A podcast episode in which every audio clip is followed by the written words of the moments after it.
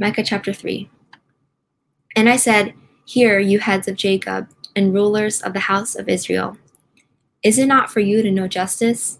You who hate the good and love the evil, who tear the skin off from my people, from off of my people, and their flesh from off their bones, who eat the flesh of my people, and lay and flay their skin from off them, and break their bones in pieces, and chop them up like meat in a pot, like flesh in a cauldron. Then they will cry to the Lord, but he will not answer them. He will hide his face from them at that time, because they have made their deeds evil.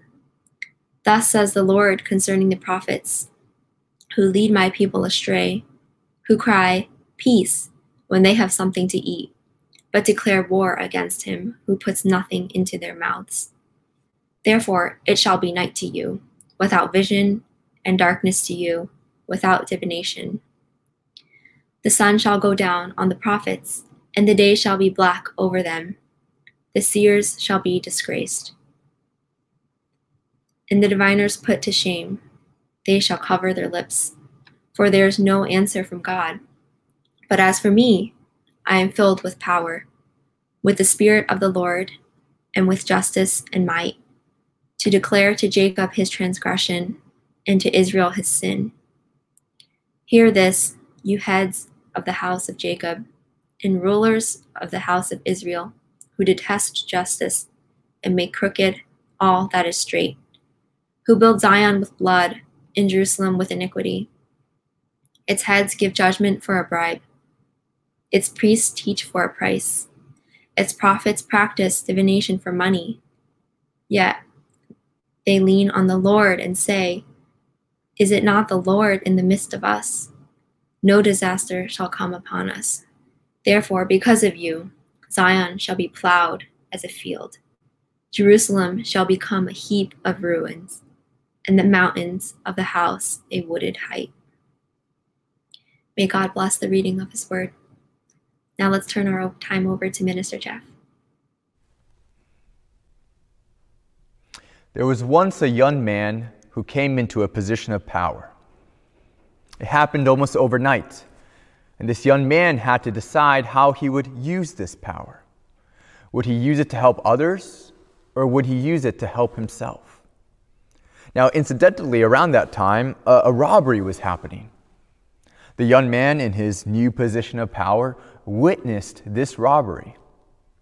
And though he had the power to stop it, to do something about it, he chose not to. He let the robber go. But in a turn of events, that robber would later cross paths with the young man's uncle, shooting and killing him. The same uncle who told this young man, with great power comes great responsibility. Yeah, the young man was Peter Parker, Spider Man. So, yes, this is not a true story, but it's still the story that holds that famous quote with great power comes great responsibility. And that's something that we'll see in our passage today. Up to this point, we've been working our way through the book of Micah. In Micah 1, we see the prophet Micah bring an indictment against all of Israel and Judah for their idolatry. The Lord will judge the nation for its idolatry. In Micah 2, Micah indicts the people of Israel for oppressing the poor among them, exploiting them out of greed. The Lord will judge his people for oppressing the weak and the poor.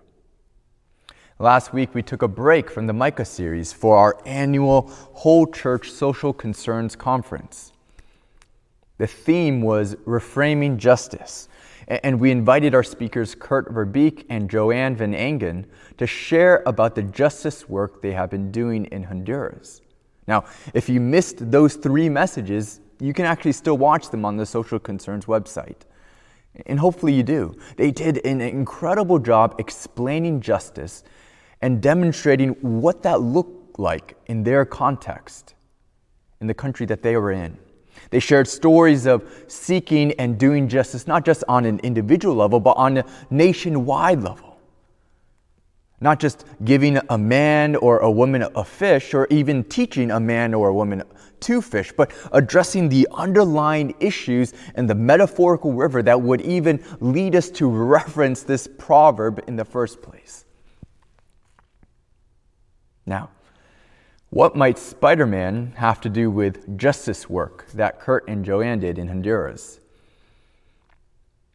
On the one hand, with great power comes great responsibility. It's true. Uh, they had to partner with other churches, other organizations, those in the government, those in power, in positions of power, in order to address some of the underlying issues that contributed to things like corruption or lack of education. On the other hand, what we see uh, with Spider Man and, and probably a, a, many other superheroes is them seeking justice on a merely individual level. They beat up bad guys, and once in a while they take down a big villainous boss only for another one to take its place. Doesn't really address the underlying issues of why there are so many villains in the first place. But I guess it's a comic or a movie, and we can't really expect to sit there for 90 minutes watching Spider Man analyze data and make PowerPoint decks like the one we saw last week that compare the number of, uh, the number of school days required by law. Uh, with the number, uh, the far lesser number of school days actually attended by students. In that situation, Spider Man's powers, like his spidey sense and web slinging, seem really useless. Uh, tackling underlying justice issues like what we saw last week doesn't make for a great summer blockbuster, but it does make for a better society. Now, for our passage this morning, uh, Micah takes this quote with great power comes great responsibility, and he applies it specifically to those in positions of power, to those in leadership. And in our passage, we're going to see two main points, and also two groups of people that Micah applies this to. So, if you're at home, take out your Bibles, follow along, and turn with me to Micah chapter 3, 1 to 2. Here's the first point that we're going to see. With great power comes great responsibility to know and do justice. This is coming from verses 1 to 4 and 9 to 12. So let me read it again.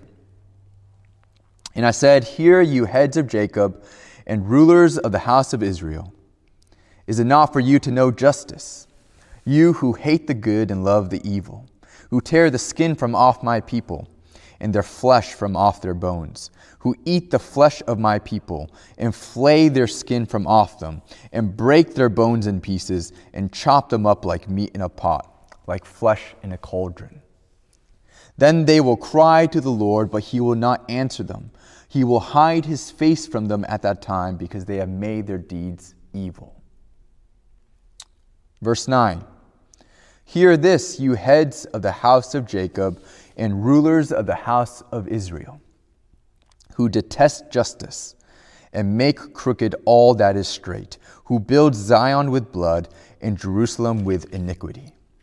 Its heads give judgment for a bribe, its priests teach for a price, its prophets practice divination for money. Yet they lean on the Lord and say, Is not the Lord in the midst of us? No disaster shall come upon us. Therefore, because of you, Zion shall be plowed as a field, Jerusalem shall become a heap of ruins, and the mountain the house of wooded height.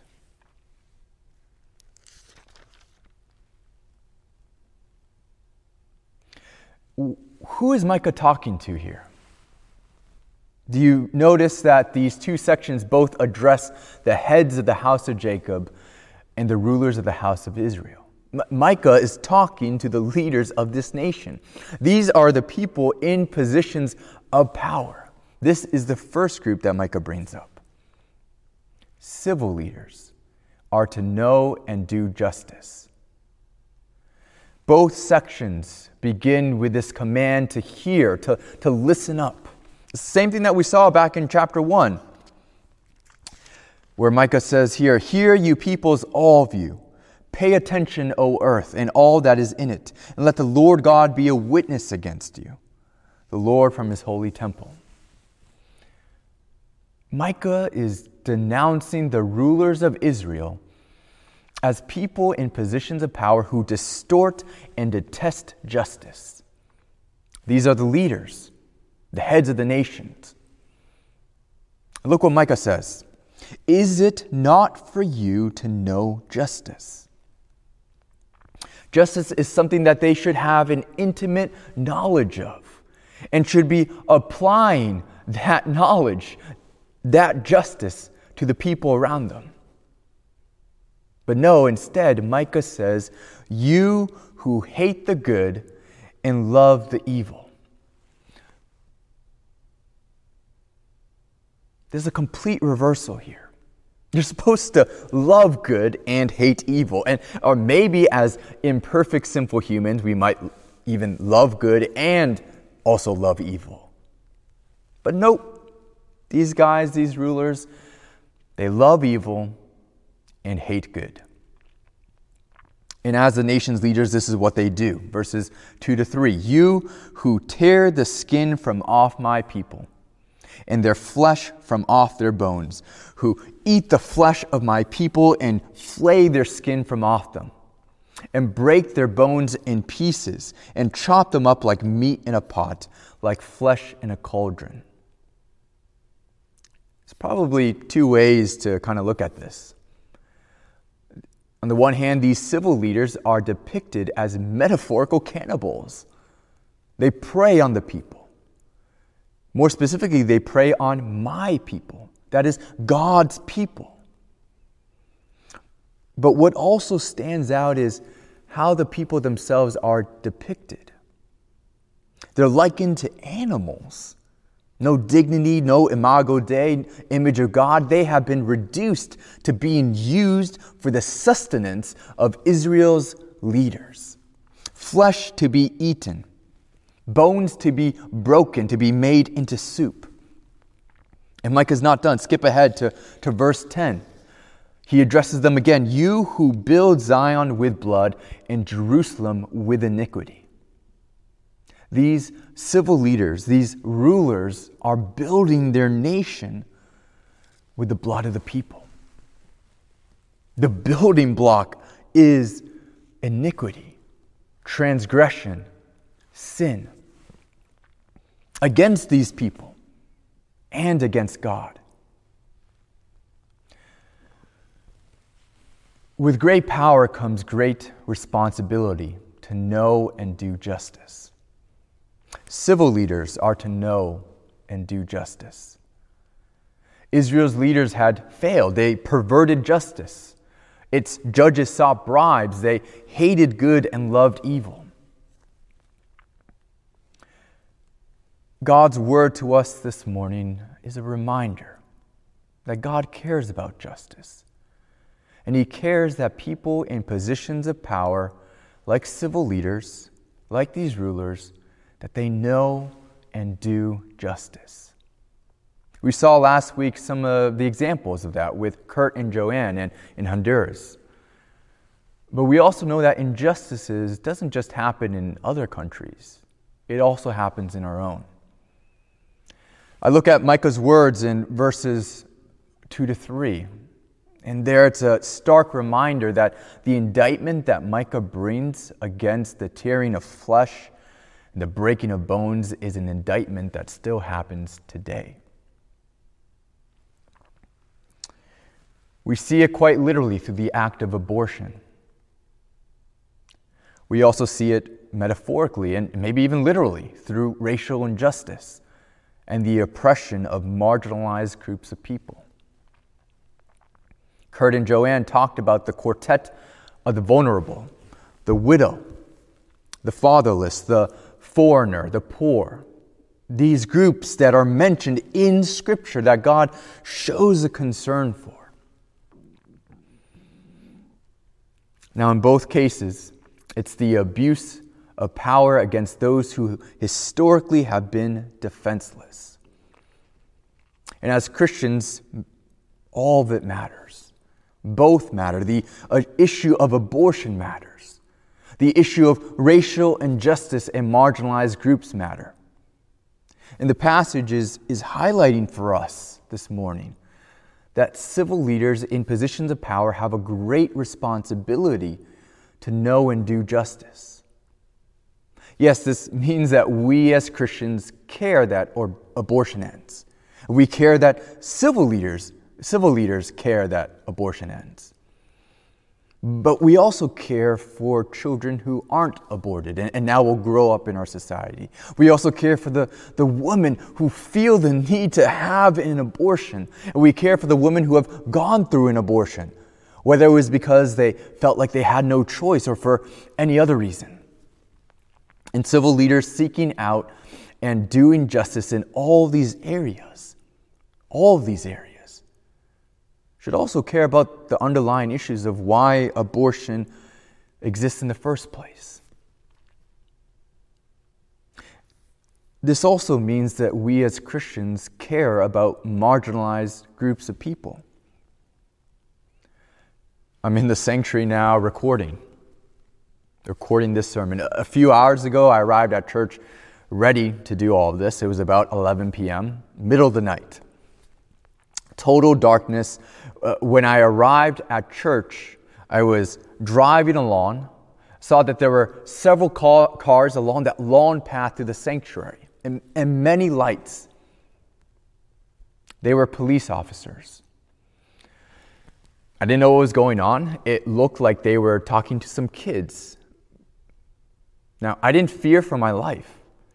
I had no issue going straight first to the church office, picking up my tripod, and walking straight out without fear of getting shot or questioned that I was stealing something. I then drove straight up to the police car, rolled down my window, introduced myself, made sure they were okay, made sure the kids were okay, and, and said that if they needed anything, I'd be in the sanctuary recording this. Shortly afterwards, I went out to check on the whole situation. And a different cop had pulled up to the sanctuary lot and, and saw me walking out of the building towards him. Again, middle of the night, super sketch. And he asks me, Are you a manager for the church? I said, Yeah, I'm a pastor or minister or whatever. He said, Okay. And we carried on. Not everyone is afforded the interaction that I was given tonight. Whether it was because of these upstanding character and behavior uh, of these police officers, or whether it was because of the color of my skin.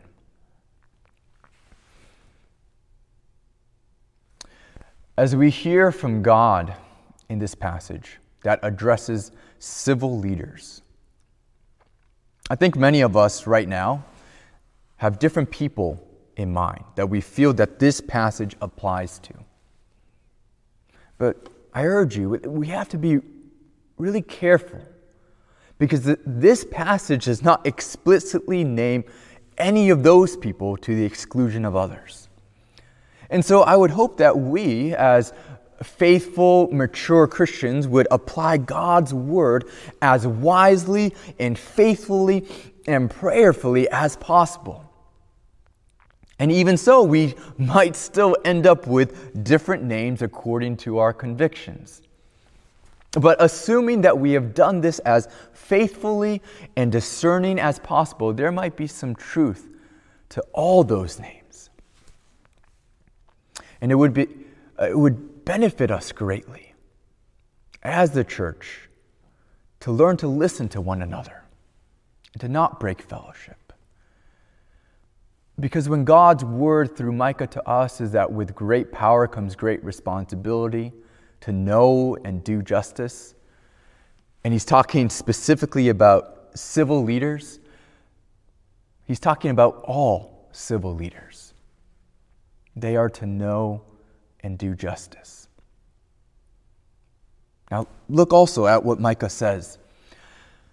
He indicts them not just for the things they do, but also for who they are, the way they are. These rulers of Israel are people who hate good and love evil, verse 2, who detest justice, verse 9. These are leaders who presume upon the Lord. And they claim, Is not the Lord in the midst of us? No disaster shall come upon us. It's a destructive pride that deceives them into believing they were indestructible.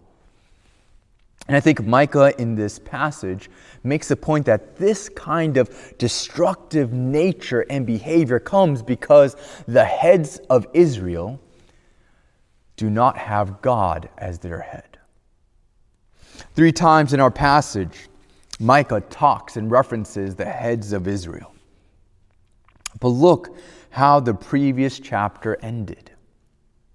Micah is talking there about God remaining faithful to his covenant promises and, and gathering a remnant uh, of a remnant of Israel who would be led by him.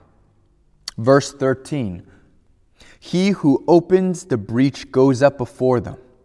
They break through and pass the gate, going out by it. Their king passes on before them, the Lord at their head.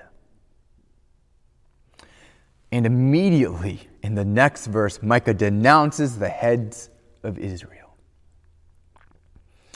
Civil leaders are to know and do justice. What happens when they don't?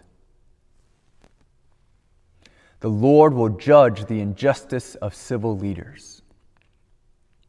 They bring judgment from God and destruction upon themselves and their community. Both sections end with this consequence this judgment. And if you notice, there's a individual consequence, and, but also a corporate one. So, verse 4 then they will cry to the Lord, but he will not answer them. He will hide his face from them at the time because they have made their deeds evil. If they don't listen, God won't listen. There will be silence. And the reason is because they have made their deeds evil, meaning they are the cause of this. It is a conscious choice for them to hate good and love evil. Verse 12, Micah gives the uh, corporate consequence. Therefore, because of you, Zion shall be plowed as a field, Jerusalem shall become a heap of ruins, and the mountain of the house a wooded height the leaders bring destruction upon their own community. Now, granted, from the past two chapters, it doesn't seem like the rest of the nation were that good either. But here, Micah singles the civil leaders out. Therefore, because of you, your city will be destroyed. And that's quite alarming. What difference does it make for us? At the very least, it, it means that God cares about justice. Yeah, justification matters to God. So does justice. Perhaps sometimes we get caught up in trying to show how Christianity is, is different from culture, and, and there's a lot of differences for sure. And it's good to point them out, and there's a good purpose to that. But there's also some areas where Christianity and culture might align. And I think justice, in a, perhaps in a very general sense, is one of those areas. We might have different thoughts about how to go about it, or, or uh, especially different motivations. But when we read passages about God's concern for the poor, the defenseless, the widow, orphan, foreigner, uh, and these passages about leaders abusing their power and failing to do justice, yeah, it's, it's good that God cares about this. And it's good to show that others, to show the world that justice comes from God. So the first point was this with great power comes great responsibility to know and do justice. Here's the second point With great po- uh, power comes great responsibility to speak against injustice. Verses 5 to 8, Micah uh, uh, shifts the attention, his attention in the middle of his speech to address a second group now spiritual leaders, the priests and the prophets. Spiritual leaders are to speak against injustice. Our, passage is set up in this ABA sandwich format. Micah addresses the civil leaders at the beginning and at the end, and, and right in the middle is are the spiritual leaders. And, and in each of the sections, the word justice is used. So, what's the point of all of this? Well, you have these civil leaders building up their nation in sin and devouring their people. And you would expect that the, the prophets would say something about that, do something about that. Instead, the, the prophets and the priests are people also in positions of power who lead the people astray with duplicitous messages. They themselves contribute to the injustice. Verse 5 Thus says the Lord concerning uh, the prophets who lead my people astray, who cry peace when they have something to eat, but declare war against him who puts nothing into their mouths. These prophet seeking prophets compromise their message. In verse 11, its prophets teach for a price, its, uh, its priests teach for a price, its prophets practice divination for money. They give one message to those who feed them, they give another message to those who don't. And they don't care about what comes from the mouth of God but rather they care about what goes into their own mouths. And Micah puts himself forward now as a prophet in contrast. Verse 8 But as for me, I am filled with power, with the Spirit of the Lord, and with justice and might, to declare to Jacob his transgression and to Israel his sin. What the other prophets failed to do, were supposed to do, Micah actually did. Micah is also in a position of power, but that power comes from the Spirit of the living God. And look what Micah does now, being filled with power, with justice, with might. He points out the transgressions and sins of Israel. He calls sin out for what it is it's sin. What difference does it make today, though?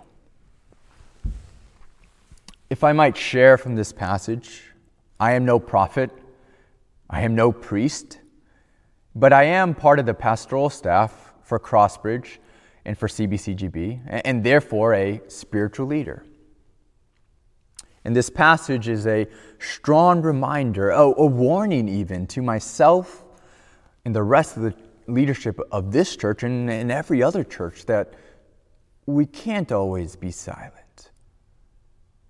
But we, like Micah, must speak against injustices, must lead our people, God's people, in navigating this complicated situations. And of course, always by the power of the Spirit in accordance with His Word and with much grace, love, humility, and truth. And it's not always easy to do so. We see how the prophets and the priests, they lead God's people astray with a message that is twisted to fit the ears of those who are hearing it and for the benefit not of the people but of their leaders. That temptation is something that spiritual leaders, preachers even, today face. Will we compromise the message of the gospel? Will we ignore justification and justice and preach a different message that puts food on our table rather than spiritual food in the hearts of God's people? I think we can take encouragement from Micah's example and his story. 100 years later, the prophet Jeremiah is also speaking against Judah for their sin. Jeremiah 26. The priests and prophets didn't like what he was saying and wanted to put him to death.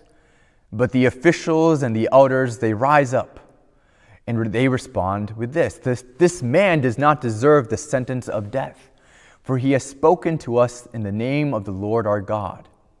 And they remembered the words of Micah.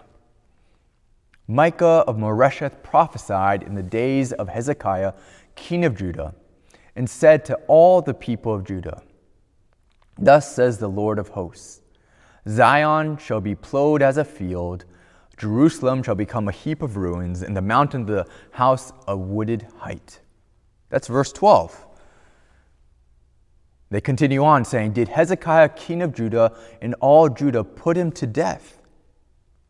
Did he not fear the Lord and entreat the favor of the Lord? And did not the Lord relent of the disaster that he had pronounced against them? But we are about to bring great disaster upon ourselves. Micah's words were heard back then, and, and they were heard a hundred years later. And those words even saved Jeremiah's life. This is actually, I think, the only Old Testament passage that is cited by another part of the Old Testament. Now, what about for those of us in this church who are not leaders? And that's probably almost all of you listening. Pray for us. Pray for the 12 deacons, seven elders, and 11 pastors. Every Sunday morning at 9:30, we pray for the world. We pray for current events and what is going on in our country and its country's leaders, our country's leaders.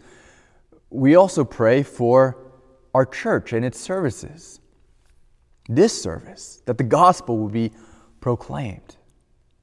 Now, it's a bit unfortunate because every time I'm trying to encourage us to attend prayer meeting, always happens after it's too late because service is after a prayer meeting and then we have to wait a week. So, spiritual leaders are to speak against injustice. What happens when they don't? the Lord will judge the duplicitous silence of spiritual leaders. Verses 6 to 7 Therefore it shall be night to you without vision, and darkness to you without divination. The sun shall go down on the prophets, and the day shall be black over them. The seers shall be disgraced, and the diviners, diviners put to shame. They shall all cover their lips, for there is no answer from God. Silence from the spiritual leaders means silence from God. With great power comes great responsibility to know and do justice and to speak against injustice. Civil and spiritual leaders alike in positions of power are to do just that. May the God of justice, peace, and righteousness lead and help us as we do so. Let's pray. God, we give you thanks for your word, for your word that might be a wake up call to some of us, a reminder, a warning, a challenge, an encouragement for us to know and do justice to speak against injustice. We ask, Father, that you would help us as we follow after you, to love you more, to love your people more, to love this, the people in this world more, and to, to look and seek after justice in our communities, in our homes, in, in our workplaces, uh, in our country. In Jesus' name we pray. Amen.